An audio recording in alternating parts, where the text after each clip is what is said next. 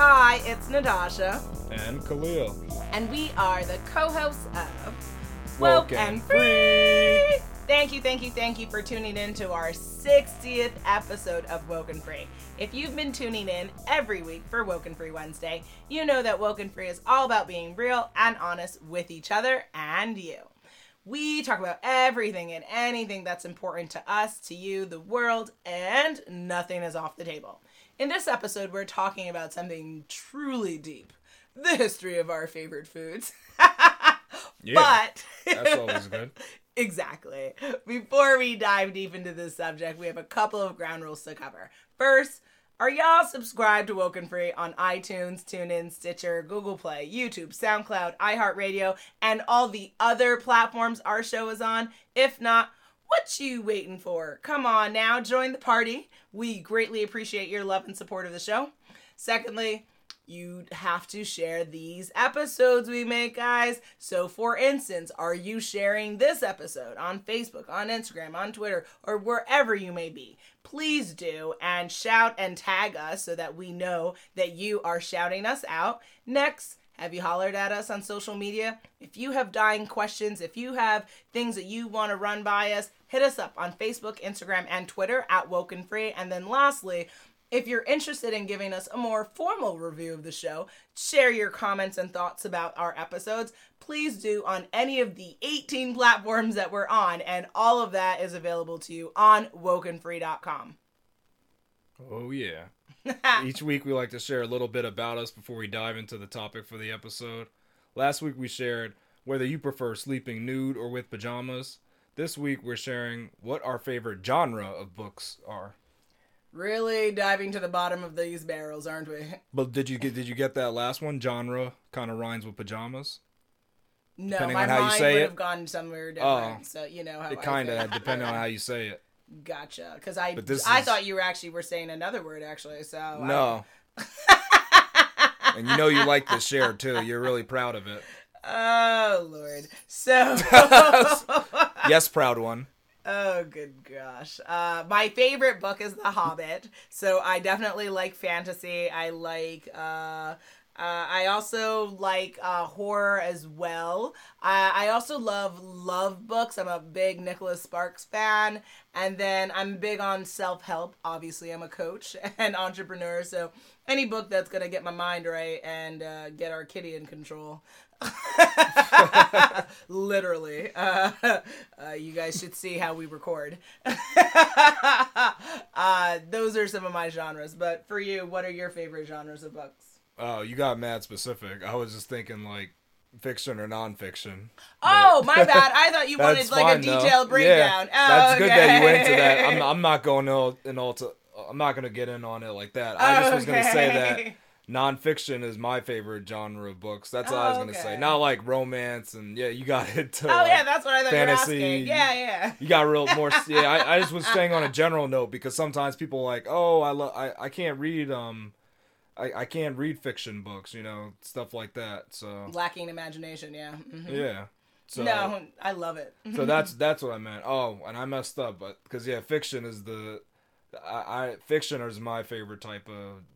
genre of, not uh, nonfiction. God, yeah. I was about to say when you said nonfiction, yeah. I'm like, you don't like history. I know, yeah. I, I, messed, uh, I don't know. I don't know why I thought nonfiction. It's fiction. Yeah, fiction. The, you like, yeah, yeah, yeah. I, like I prefer the fiction. fiction. Yeah, mm-hmm. And it's just because like there's like there's a freedom that you can incorporate anything you want, even if it's not verified in the in the fiction books. Mm-hmm. But you also can include like real stuff. That's exactly. what's kind of cool about exactly. it. It doesn't have to just all be fake mm-hmm. per se.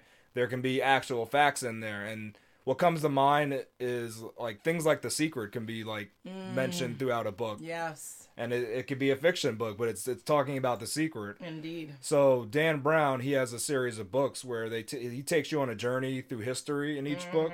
And there's like a thrilling adventure as well. But mm-hmm. he's the, he, so he's the author who wrote Da Vinci Code, but his Lost Symbol, it also has a, a hidden theme to it that I really like. And it's a fiction book. Mm-hmm. And I think it's, you know, I I think it's one of the greatest books of recent times, to be honest, because it does have a little bit of The Secret throughout it. And Toby agrees. Yeah, uh, and he thinks they sh- he thinks they probably should do a movie of it too. They probably are going to do a movie Word. of it. They've done Word. it of, of his last movies, The Angels and Demons. Mm. Uh, the other, I, f- I forgot the other one. Yeah, well, Da Vinci Code. Of after, course, but so. after the Da Vinci yeah, Code, he did something one. else, yeah, and then yeah. he did The Angels that and one Demons. Was weird, though. Yeah. But... There was, uh, yeah, there was two of them. There was, like, because it showed... Oh, Dante... Dante's Inferno, yeah. It was, uh, yeah, it was something... Inferno? It might have just been called Inferno. Dante's Inferno was a famous um, Oh, yeah, it was... A, I think book. It was something called Inferno. It might have yeah. just been Inferno or something. Yeah, he had that one. That one was interesting, but... Was his Lost Symbol... This, slightly disturbing. He, I think, I think he brought it back. Da Vinci Code and Lost Symbol. These are, okay. those are some good ones by him that every everybody should try to read The Lost Symbol. That's what well, I yeah, say. You've been on that tip telling people to read that, so I agree. And so, guys, we will include all links on woken free dot com for the episode, so don't worry. You can click in and uh, get this for yourselves. Now, with that, I think we should definitely get this party train started. So, is it important to know the history of the foods that you're eating? If so, why? It's probably good from a cultural perspective. You want to learn what... Where do French fries come from? You know, they're not created in France. You don't want to be ignorant. Oh, geez, and then please. Go to France and be like, hey, guys, We're I love that French you fries. made this. Yeah. And how you did such a great job. You know, it could be actually offensive. So I think it's a good I'm idea sure to know the history. Plenty of Americans go there and say that, and they oh, yeah, definitely. The French look at us with uh, quite interesting eyes, a k a shade. Yeah, and when and when America was hating on France for a while, they called it the Freedom Fries, so mm. I thought that was funny. That was back in, like, early two thousands, but mm. there, I think we're back to French fries now. I think that's official. It's, yeah, no, definitely. no no more Freedom Fries.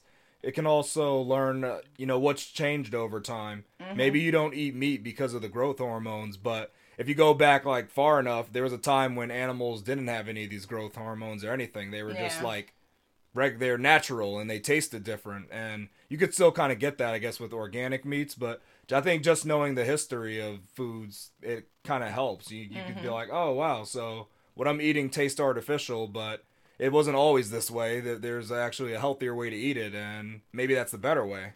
Absolutely. I completely agree with you. I think it's completely illogical to walk around completely clueless of what you're doing, why you're doing it, or what you're enjoying. I think life is about learning something each and every day, and that includes what you consume, because why? You are what you eat, whether that's what you consume for your mind or what you put in your mouth. So knowing the history is going to make you more wise, more knowledgeable, and it's going to give more richness to your life. What are your favorite foods to eat and why? Oh, gosh, this is such a hard question because there's so many really good choices. I'm a big girl because I love to eat, guys. So uh, if I had to narrow it down to three to four items, y'all can come for me if you want, Woken Free Nation, but I'm going to be real because this is what the show is all, what it, we're all about here. Okay, my four things. Coca-Cola. I know this is not food, but I would drink it every day if I could. I don't because of health reasons. Uh, uh, but if I could, I would. And I I really, really love it. I the just, real Coke or the fake Coke? The real Coca-Cola. I mean, I do like the fake Coke with, like, the vanilla one because you like that one. And every time I drink with it, the... I... High fructose corn syrup. Yes, one. but every but I remember when it first came out when we had it, I believe, in college, and you really loved it. And so every time I open one, I think of you. So that's oh, why nice. I really like that one. But uh, I just love Coca-Cola. To me, it like it's just very. It seems very American, and it's just every time I drink one, I just feel like I'm a part of living history. You feel so, like you're a Coke person. Oh, I'm for sure a Coke person every day. I'll drink Pepsi like you don't even want to drink. Like Pepsi Tony Montana have- style. Is that something perverse? It's not perverse, but oh. he used to, he sold Coke in the movie. In what movie? You don't remember him? Who are you talking about? Oh, all right. I'm going to have to just... Scarface? That doesn't ring a bell? Scarface? Yeah. I didn't you... see that movie. Oh, you didn't see Scarface. Well, he sells... He's a big Coke dude. He's a Coke dealer, so I thought you would like him. Oh, like drugs. That's what you're talking about. I'm talking about Coca-Cola that you buy in the, the bodega. That's yeah. what I'm speaking of. I have no relation or interaction with Coke the drug. I have never done that drug, nor do I plan to do that drug, so I wouldn't know who's selling it, nor who's consuming it. But you like that Coke that they make from it. Okay. Next, I like... Let's hope we, let's hope we get into the real history of Coca-Cola. You can we'll add see. to that history. I am not talking oh, about Oh, wow, you that. didn't get into that history. No, okay. But you can share that information. The history I shared did not talk about All right, infiltration of drugs. Oh, man. Uh, next, what I loved was, uh, I love jerk chicken, Jamaica in the house. Both of my parents are from Kingston, Jamaica, and I love, love jerk chicken and oxtail and curry goat and rice and beans and sweet plantain and black cake and carrot cake and all of that. So Jamaica jerk chicken is a traditional dish that everyone should have, and so that's every time I eat it, it's a it's a small little reminder of what my family comes from and what Jamaica means to the world. Jamaica is a small country that is known across the entire planet, and I think that that's remarkable because of the type of people that come out of Jamaica, as well as our food and music and culture. So obviously that had to make the list. Next, mint chocolate okay. chip ice cream. Listen, people, sugar I saw, overload. You have two sugary I, things. Well, I'm a sugary girl. At yeah. the top of the list. So I saw some content recently on Facebook how people were like, mint chocolate chip is the most disgusting thing you could eat. Whatever. It's my favorite ice cream.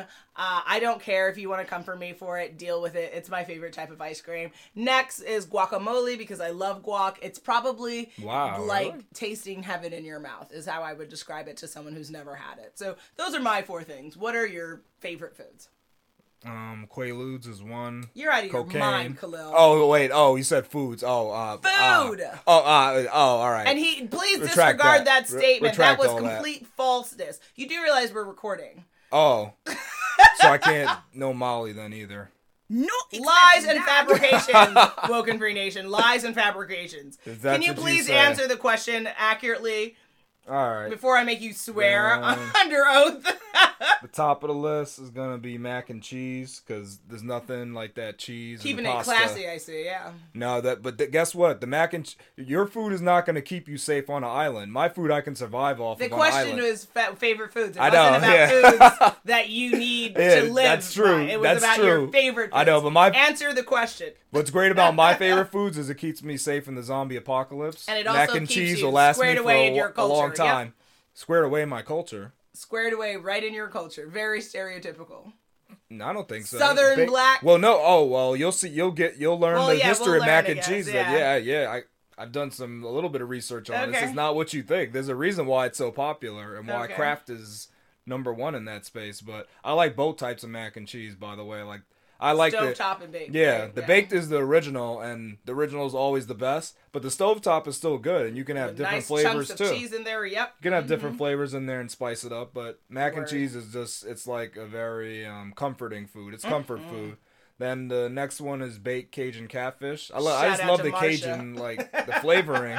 And she, yeah, she does the flavoring by, she's doing it by from scratch. She's not like buying the Cajun in a bottle or anything. There's like a way to make it yeah, his mom with all the little the ingredients. So that's definitely on my, that's the that's my number two. Number three is rice pilaf. And if you haven't had that, you have mm. to. It's like a buttery Heaven in your version mouth for sure. of uh, yeah. rice mm, and, t- and has a hint of good flavoring and it. It's great. Mm-hmm. Uh, jerk and then jerk chicken actually because I don't know I like I love the flavor of jerk chicken. I, I used to have that when I was younger. We'd have it at mm-hmm. all the parties I go to. So you know, jerk chicken is it for me. I like spicy food, so jerk is jerk can be spicy. It can be sweet, but I, mm-hmm. I'll take it. I'll take it both ways. I like take yeah, it spicy a mix or sweet. Of spicy and yeah, sweet. You can yeah. have it. You can mix it together. That's, That's what really I like good. about jerk. It's not. Mm-hmm. It's not just one way. There's a couple ways you can have it. And Absolutely. I don't really get tired. I don't get tired of it. It's tasty. Mm-hmm. Definitely Every tasty way time. to have chicken. Yeah. Absolutely.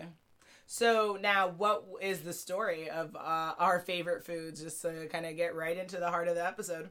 Well, yeah, let's let's jump into the mac and cheese, which mm. I found some inter, inf- uh, interesting information about. Mm-hmm. Well, we know that mac is mac mac and cheese is macaroni and cheese, and pasta comes from Italy.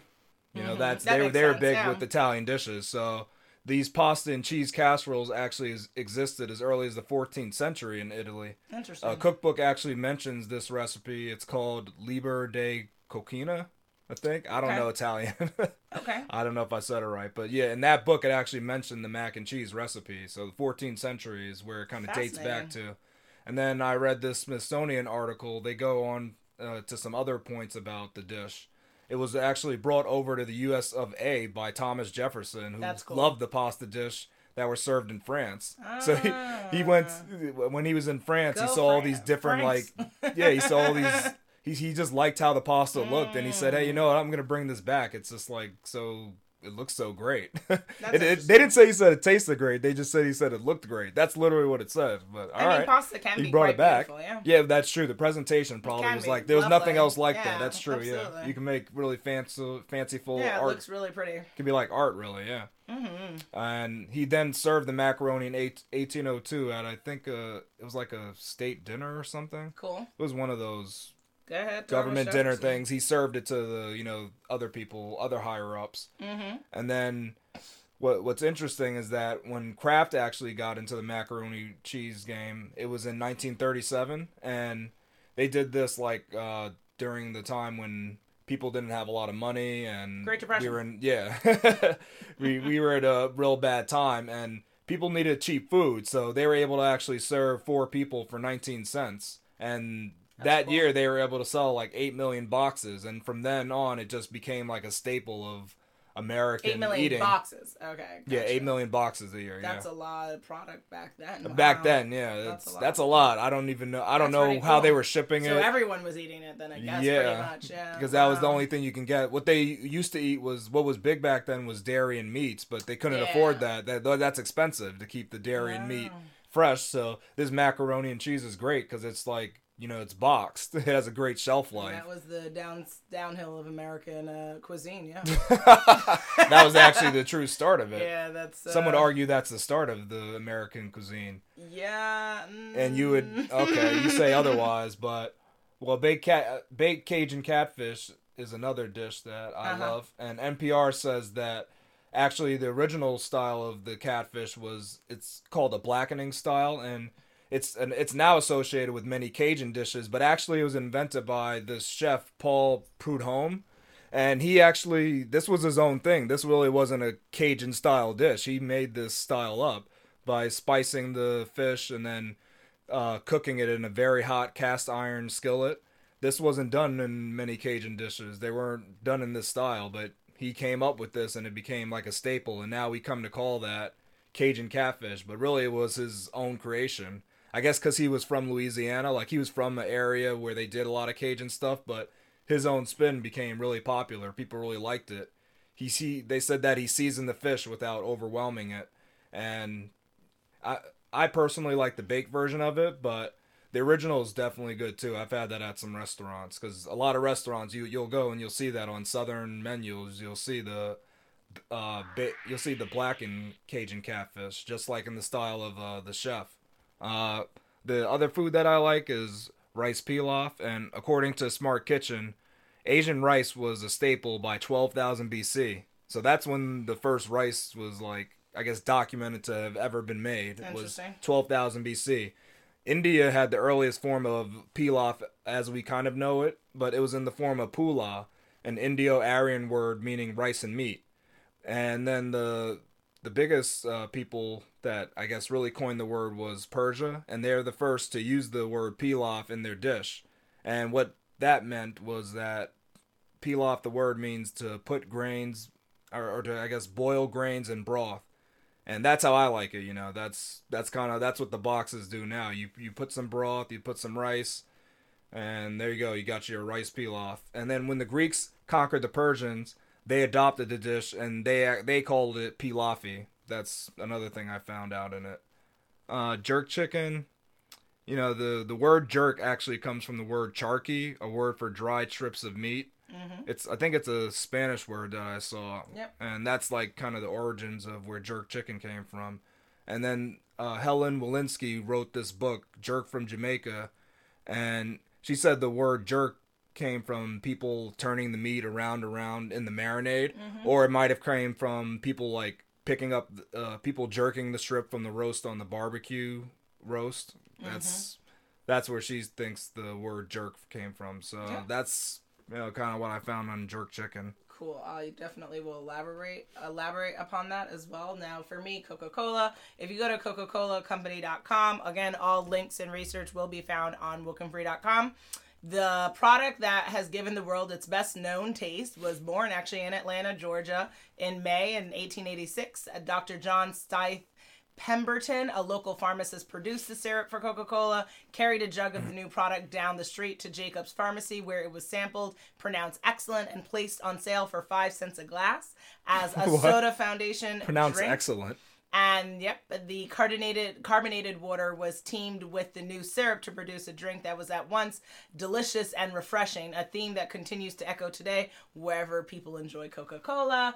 And thinking that the two C's would look well in advertising, Doctor Pemberton's partner and bookkeeper, Frank M. Robinson, suggested the name and penned the now famous trademark Coca-Cola in his unique script. And then the first newspaper ad for Coca-Cola soon appeared in Atlanta Journal, inviting thirsty citizens to try the new and popular soda fountain drink. Hand-painted oilcloth signs reading Coca-Cola appeared on store awnings, and the suggestion drink and added to inform passerbys that the new be- beverage was for soda fountain refreshment. And then during the first year, sales averaged a modest nine drinks per day. And unfortunately, Doctor Pemberton, who created this, never actually realized the potential of the beverage he created, because uh, he actually died in like eighteen eighty-eight. And again, this was created two years prior. So, and he sold his remaining interest in Coca-Cola to Asa G.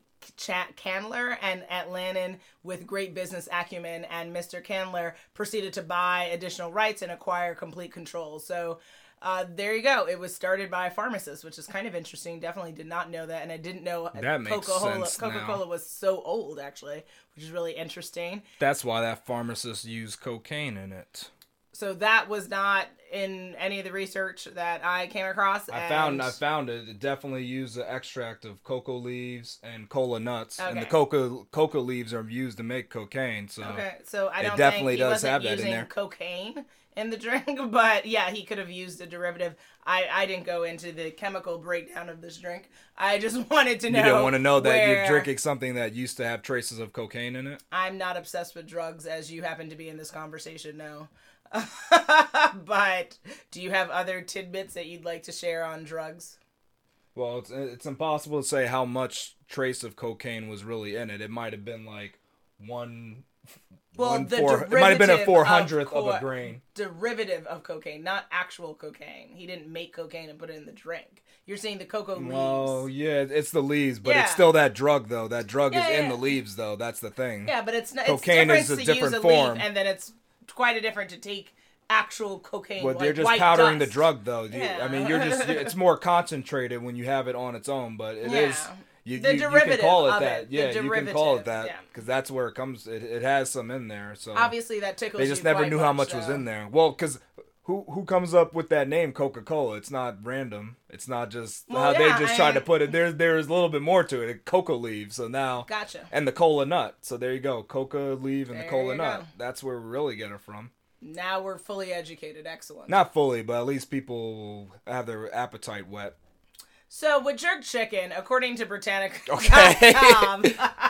okay, uh, this is a spicy grilled meat dish mostly associated with Jamaica, but common throughout the Caribbean. Other Caribbean. Yes, other Caribbean uh, places will have it. Jerk refers to a style of cooking, which you uh, alluded to earlier, in which the main ingredient, which most often is chicken, may also be for beef, pork, goat, jerk boar, beef? seafood, or vegetables. Absolutely. I've never heard of jerk I beef. I enjoy jerk pork. I've yet to have had jerk beef. I've but, never heard uh, of jerk beef. Maybe people have done it in the past. I don't know if it's currently present. Yeah, I've never heard of that. Is It's coated in spices and slow cooked over a fire or grill, traditionally composed of green pimento wood positioned yeah. over burning coals, and then the resulting smoke is a key to the flavor of the dish. Now, this cuisine actually had its origins with the Taíno, Taíno, Taíno, yeah, which uh, who developed the jerk method and later taught it to African slaves, who in turn adapted it into creating jerk chicken. And uh, you are you already mentioned kind of the history of the word jerk. Definitely Spanish char charqui, charqui, charqui, yeah. And uh, also in Jamaica, jerk chicken is famous for its pungent marinade marked by allspice and Scotch Bonnet peppers, which are similar to habanero chili peppers. And then this is a dish that you would eat with like rice and beans, plantain, sweet potato, uh, fritters, et cetera. And then Taíno, Taíno? Yeah. yeah. So just note for that, this is all shared on Britannica, which is also available on Woken Free dot com. Those were Araucan-speaking people who at the time of Christopher, Christopher Columbus's exploration inhabited what are now Cuba, Jamaica, Hispa- Hispaniola, which is Haiti and the Dominican Republic, Puerto Rico, and the Virgin Islands. So uh, most of the numerous indigenous people of the Caribbean, Taíno, may have numbered one or two million at the time of the Spanish conquest in the late fifteenth century. So I actually didn't know that, yeah, that that, that was a part of Jamaican history, that it was, I guess, native inhabitants that then... What, that made the... um the, that region, actually. The, our, so there's... It's interesting, I guess, yeah, with culture, because I don't think people really talk about, have you, did they talk about that in class with you at school, Taíno? Yeah. Oh, okay, or maybe my school was bad, I don't know. they, they did mention that, that's why I knew the word, I knew, I, I recognized I mean, maybe it. They talked about it at one point, I don't remember that, so. Oh, you didn't even know, you didn't know the types of people that inhabited no, those places. No, did not know that, because that's similar to here, right, like the indigenous people here before... Yeah, so that's yeah, interesting. Yeah, that's true. Gotcha. All right, so moving on, mint chocolate chip ice cream. So according to McCormick Flavor dot com, mint chocolate chip ice cream was invented in nineteen seventy-three by culinary student Marilyn Ricketts while studying at South Devon College in England. Really? Not Ben and Jerry? She entered a competition to provide an ice cream dessert for Princess Anne's wedding to Captain Mark Phillips at Westminster Abbey. And then the dessert was originally named Mint Royale. And she got a silver cup for her efforts, and we got our first taste of one of the most popular ice cream flavors ever. So that's interesting. Definitely didn't know it had English ties. And then, or, oh, know, but they love mint though. That makes sense. They're well, big yes, on the minty flavor. So mint, there we yes. go. That's the that's the ticket. Yep. And then lastly, with guac, according to, I can't even say the website guac name. It up. Yeah, it's like so hard, but you'll so you can uh, ten. I don't know what that's. But you'll see the link, guys. It's T T? Like, it's like tenochtitlan dot amico dot net or something. Amigos? Would you say? You just said the Amigos. What are you talking about? Some music? You like raindrops, drop top. Hey! Yes! You talking Amigos. What are yes! you saying? We're this getting is an interesting site of, you go to.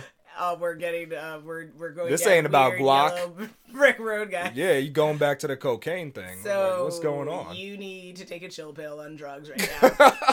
Guacamole was actually made first by the Aztecs uh, prior to the sixteenth century. Early guacamole was made purely of avocado, and then the modern name derives from Nahuatl, Nahuatl word. Ahuacamole, which literally translates to avocado sauce.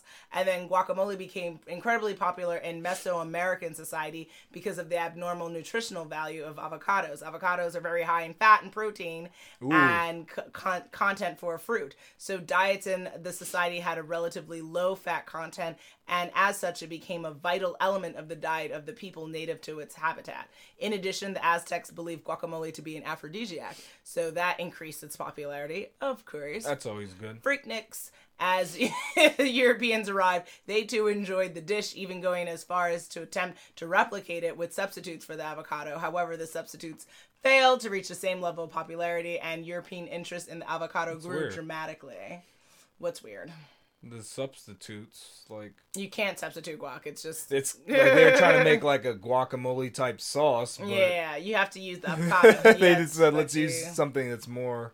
Yeah, so you can... The articles will plentiful. all be on Woken Free dot com. Mm. There's more to that that you can read on, but... Yeah, yeah Aztecs, guys. That's who created guac, which sense. is uh, very, very I knew interesting. Guac, I knew it was from, like, the South America area. Mm-hmm. I didn't know it... Rooted back to the Aztecs, though. Well, it's Aztecs and then Mexic, you know, the Mexican culture and all that good stuff. So Mexicano. Si, señor. So with that, what is next? Well, we gotta ask: would you mm. change anything of your favorite foods in any way? Anything that you'd like to adjust to it to make it better? I guess. Uh, so interest in the Coca-Cola family. Uh, or company? Interest. No, I'm kidding. Oh, like, you want to control stock share? Interest. Kidding. Uh, I don't know. Do we invest there? Yeah. No, I mean, the the only thing I would change probably would be something with jerk chicken, but people have to stay tuned for that. We're still uh, pining over some thoughts there. But uh, outside of that, no. I, I No improvement? Oh, all right. Yeah, wow. yeah. That's, I mean, what? How about you? What would you change anything about your favorite foods? Of course. I would just want my foods to be healthier in some way. Oh, yes. That was a very interesting P C answer. I like that. Yeah, it's very interesting. I was I was very clear and direct. For sure. For sure. Because we're all moving towards a healthier future, so our favorite food should be healthy. Indeed. Whatever that means. Indeed. I'll leave that up to the audience to figure out. Yes, Woken Free Nation. Out of what we discussed today. Did do we share favorite foods with you? And if so, why are they your favorite foods? Did you know the history? And then, would you change anything? Please comment and add this on the episode at woken free dot com. Here we go, yo. Here we go, yo. So what? So what? So what's the scenario? It's scenario time. Scenario one. Pat and Gino make some of the greatest cheesesteaks in the world. They have been competing year after year for best cheesesteak on the planet. They make everything fresh and authentic. Sophia tried both, but says she still prefers the one served at her high school cafeteria. Should Sophia get her taste buds checked out by a doctor, or is she valid in her opinion? That's really harsh, actually. That's a really harsh question. Bro, it's harsh. What? Because you're like assuming or you're presupposing that her high school couldn't have great quality food. Like, now we now we've got a comedian here. Your face right now is yes, really interesting. Because I didn't know we had a comedian as one of the I've co-hosts. I've told you for years that I should do stand-up. Yeah, I think you may have a you might have a point. But, you may have a point. Uh, I think the thing about food is similar to beauty. It's in the eye of the beholder. If you love something, it doesn't matter if the rest of the world hates it. As long as you love it, then it's food that you love. And that's it. Point blank period. So if she likes her high school cafeteria cheesesteak, Uh, then that's what she likes. And if no one supersedes that, then maybe it's not necessarily just the food. Sometimes you like something because it reminds you of something, or maybe you had your best moment in your life and you were eating that. So it's always something good. It might not even be the food itself. So at the end of the day, should she try other cheesesteaks? Yeah, I mean, as long as she enjoys eating that food, then she should try other ones and get context to see what other people, how other people make it. But you can't fault her for what she likes. And that's my opinion, at least. Okay. Mm-hmm.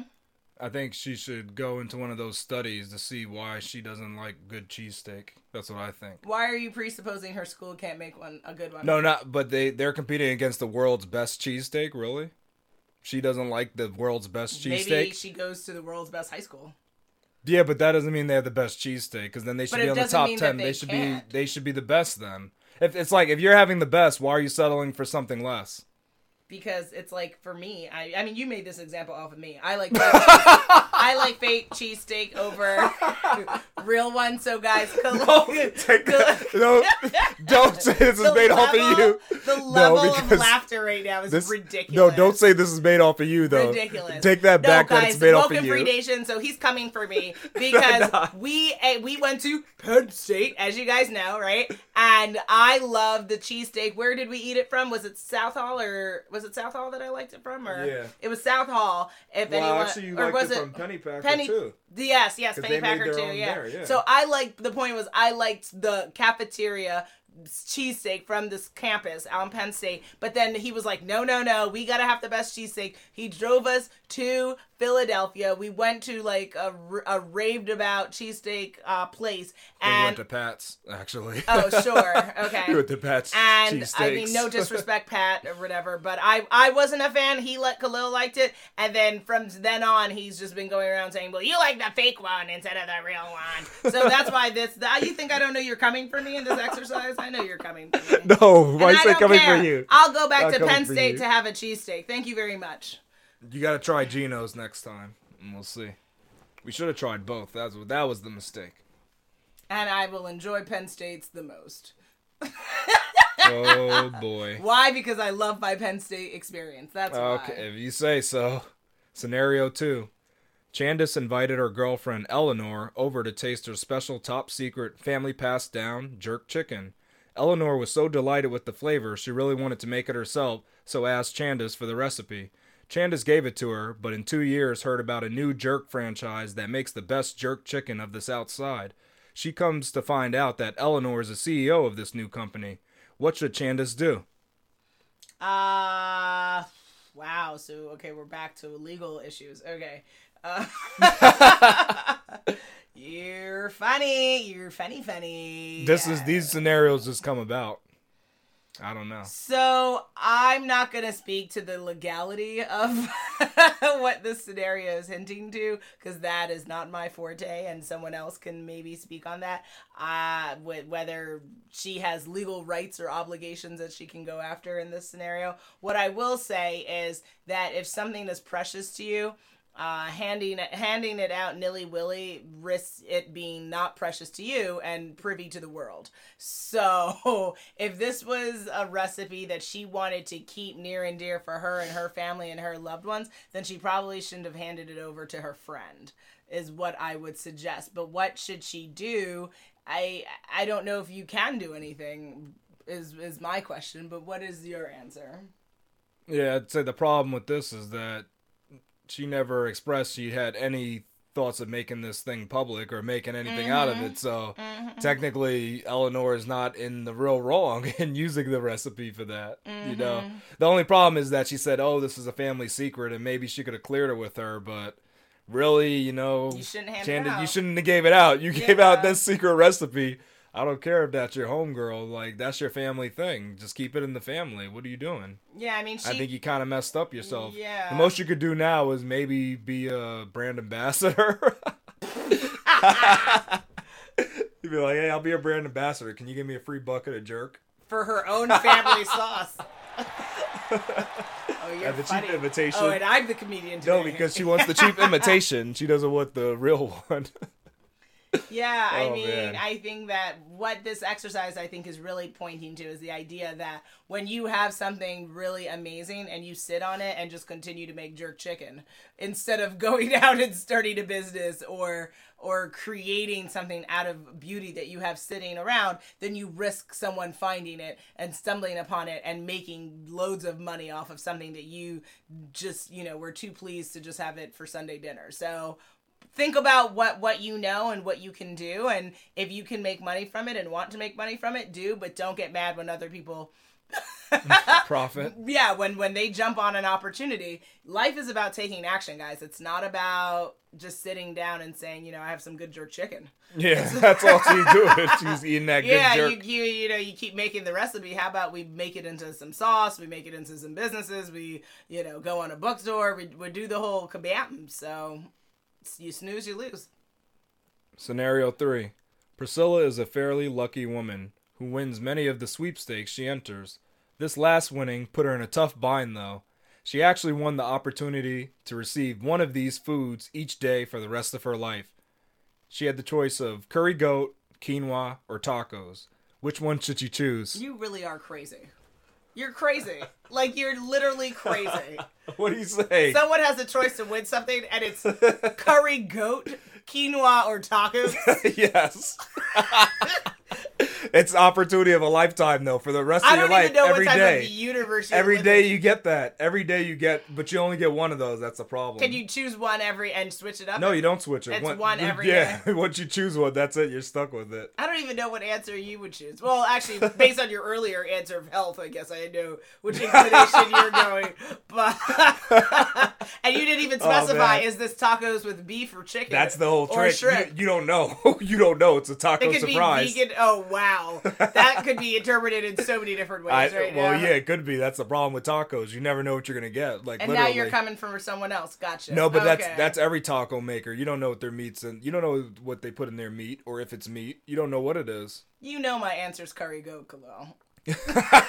Like, your answer was real quick. You, all day, every you day. You said curry what? Oh, yeah, curry, curry goat. Thank it is. You then you're much. Into goat, and you're like, I I know what to it's choose. It's tender. Now. It's delicious. I'm sorry because I do like goats, but I uh, I also like eating curry goat. So that's my answer. And yours, quinoa? Well, see, it'd be it's or a tough you... choice between because it's the taco surprise or the quinoa, which you know is good for you, but It's like, eh, it's uncooked quinoa. It's you, you still got to work for it. The curry goat, at least it's kind of, it's put together for you. But man, I don't know if I would go with the taco surprise. Like, not on Taco Tuesday. Like, that's kind of crazy.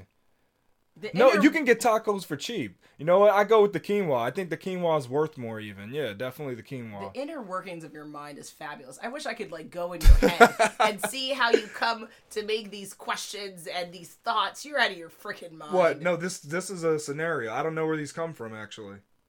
I mean, even if you had said she would have the choice between winning money and winning goat, I would have seen that as more logical. What about a question. Goat farm? No, a yeah, goat farm. Yeah, well, that, I mean, I... I mean, I guess I would choose the money because you can always build the goat farm. But, but you, they don't, it's not enough money. Some people might choose the goat farm. Yeah, they might give you a goat farm that's twenty acres, so that's that's always nice. And they get to run around. Ooh, cheddar cheese. But you got to eat them then, because you got to. I mean, how are you gonna make your curry goat? Can we not go there? Can we not ruin the beautiful moment? You know you like your head. Curry goat, though. You know you, you and like you the like tender your meats. Taco surprise. No, I'm scared. I don't know what that might be. Taco Tuesdays. Be we don't fearless. Know. Beef. Yes, if it's beef, then I could do that. You're right. You're you're right in that. I can go with. Yeah, it's that's a chance, but you know, I know a lot of people would go with the tacos, though. That's why I put that. I know you. Would. I don't. No, I'm saying a lot of people would. I, know. I don't know if I would though.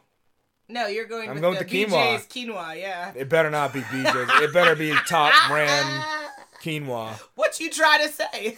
I don't want no warehouse quinoa. What you try No, to I don't want say. Warehouse quinoa. I want, like, packaged by hand, American-made quinoa. Imported and then you're American behind packed. Had the nerve to say American-made, too. I love it. Go ahead, America. No, because I know they're going to pay the workers more. They're going to overpay them. They're going to have a pension. And they're going to be oh, paid a lot to make this. This conversation is going in all different wrong directions. We are done right now, sir. We are at the Stick end. Stick a fork in it. We're sticking a fork in this yes, food topic right now. Sure. We are at the end of our sixtieth episode of Woke and Free. Disastrous. This was quite the episode. We needed episode. Another try. Quite the episode talking about the history of our favorite foods. Why? Because we need to be educated and we got to be woke and free even about the foods that we're eating. So, will I leave you hanging for what our next episode will be about? Drum roll, please. On our next episode, we will be talking with special guest Jade Kolb about whether we are doing enough for our stray animals in this country. Make sure you follow us on social media to follow along in the conversation, and make sure you tune in next week for Woken Free Wednesday to join the conversation at Woken Free dot com. Guys, you hear how much fun we're having. You should be having quite a blast listening to this foolishness. And if you want to be a guest and have just as much fun on the show with us, what do you got to do? You got to submit a topic for an upcoming episode. And where do you do that? On our Contact Us page at Woken Free dot com. That is W O K E N F R E E dot com. We are also very active on social media. If you're feeling to slide up in our D Ms, message us, hit us up on Facebook, Instagram, and Twitter at WokenFree. If you didn't already subscribe, please do. Share the episode and make sure you come back to join the conversation every Wednesday for Woken Free Wednesdays. Remember, Woken Free is more than a podcast. It is a way of life. Until next time.